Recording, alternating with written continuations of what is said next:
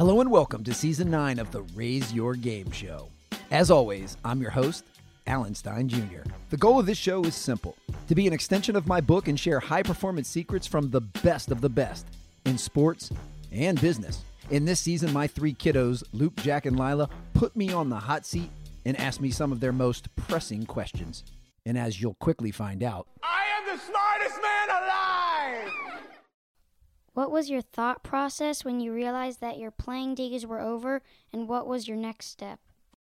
Well, and and to put it into context, you know, Elon was not very good when I was going there. So uh, there was myself and four other freshmen uh, that were coming in as the freshman class, and because Elon was not very good as freshmen, we all played a lot. Uh, I think I started half the games as a freshman. So I'm thinking, I mean, I'm set. You know, I went from kind of being the man in high school, and I now found a school, a college where I'm going to be the man for the next four years. And I got very complacent. You know, I did, I stopped doing the extra work. I didn't come in early and I didn't stay late. You know, I was much more interested in being in a fraternity and chasing girls and kind of doing that thing. You know, I still I still went to every obligation. I mean, I never missed a practice, I never missed a workout. I gave my best effort when I was there. Um, and in my mind, that was enough. Uh, you know, I didn't realize that that's only the ante to sit at the table. Like if you want to play a hand, you got to put, you know, you got to put a few chips in before you even start. Uh, I, that didn't dawn on me. I thought I was doing what I was supposed to do, and yet everybody else was coming in and working on their game. So all of the other freshmen that were with me, they got a lot better during their freshman year, leading up to their sophomore year, and I didn't. I basically stayed flat. Then take on top of that, which every college basketball class tries to do or, or program tries to do, is then they were bringing in freshmen the following year after me that were going to compete with me for my time. And they kept leveling up. So the guys they were bringing in after me were really good players. So if you take into account, you know, I got complacent, I didn't get better. Those in my class got better, and those coming up behind me were better and were hungry you know, I went from being, you know, uh, a, a, on the starting five to being like the 10th or 11th man, just like that. Mm. And when that was basically proposed that, hey, you're down pretty low on the depth chart, you know, I saw that there was a fork in the road. And obviously, the fork that I would, the, the, the path I would take today would be okay well i need to i need to get back in the gym i need to earn playing time I need to show the coach that I'm just as capable uh, of, of my teammates that had grown so much that year. And I'm willing to work to beat out the guys that are coming in after me. You know, I'm going to prove that I deserve to be a starter. That was one path. And then the other path was to just say F this and complain about it and make excuses and blame the coach. And for whatever reason, I chose that path. And, you know, I, I really started to develop a bad attitude. Um, and it just started to spiral out of control. You know, at that age, I was also incredibly hard headed. You know, I thought I knew everything. So even when my parents would try to talk some sense into me, I just disregarded it. You know, when I had other people in my life trying to talk some sense into me, I just disregarded it. It was kind of the, well, you just don't get it. You know, you don't understand. The coach doesn't like me. The coach doesn't, you know, whatever. And, and I really hid behind that. And, you know, I really wallowed in that for the remainder of my college career. I mean, I really never played any meaningful minutes for the rest of my college career. And it's one of those ones where it's almost a, a self fulfilling prophecy where it's, you know, see, coach doesn't like me, so I don't play. So then I don't put in any more extra work and he continues to not play me. Duh.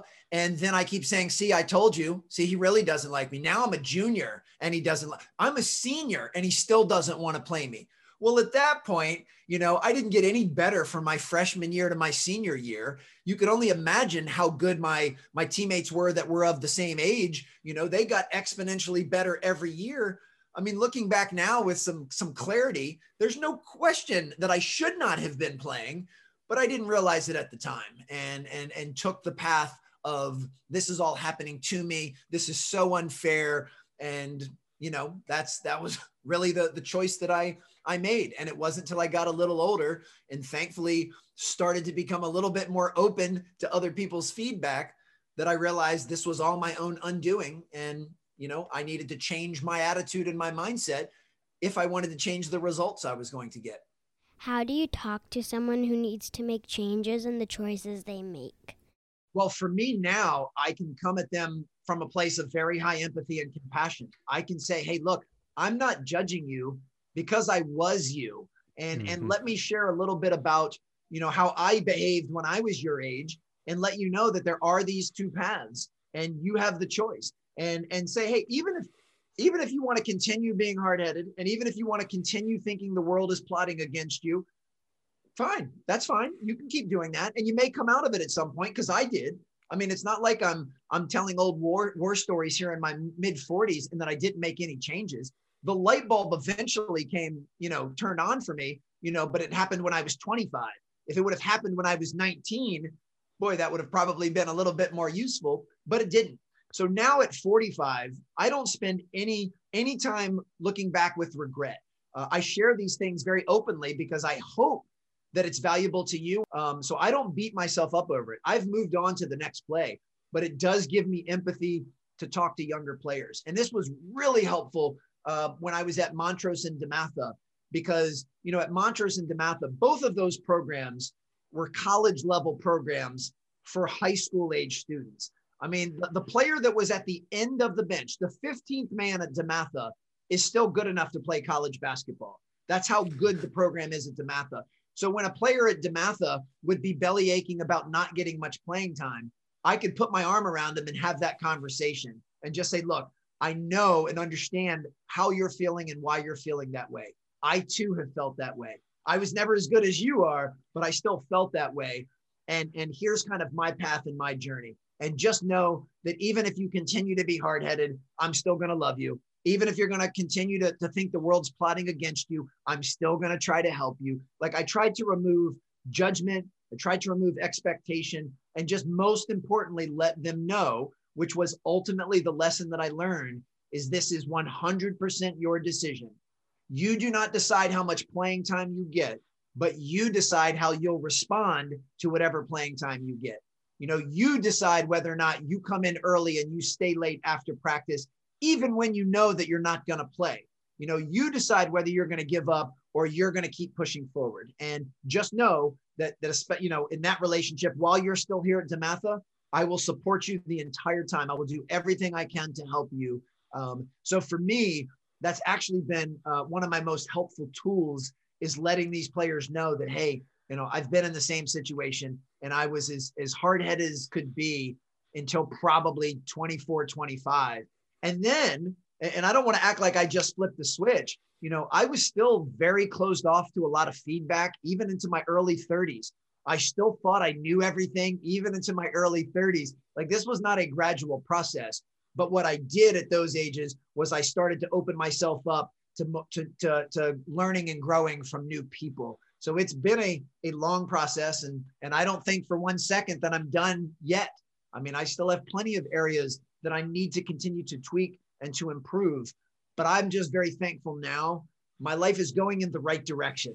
You know, my arrow and my trajectory is pointing in the direction that I want it to go.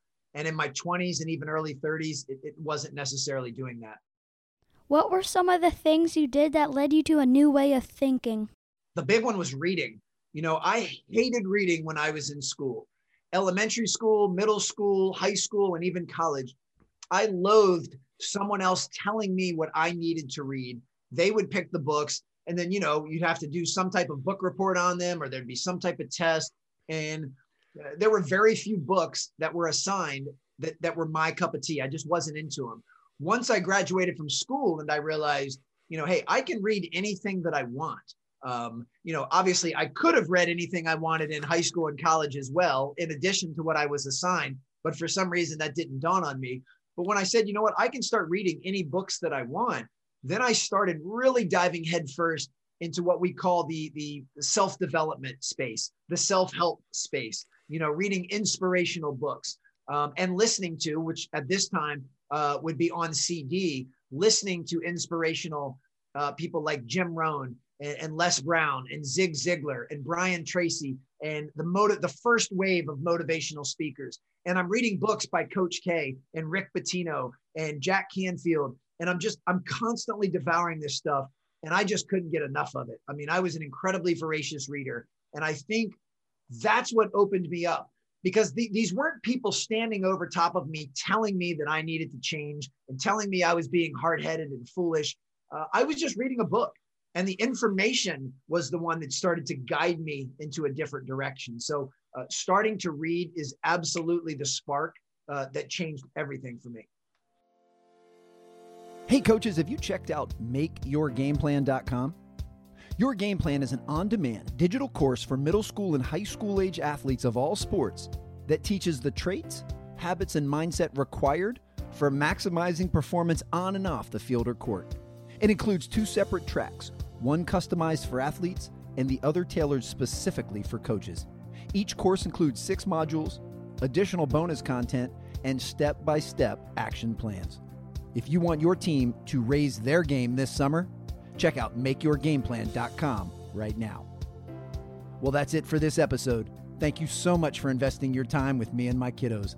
I hope we helped you raise your game. Bye bye. Bye bye. Thanks now. Bye bye. Bye bye. Bye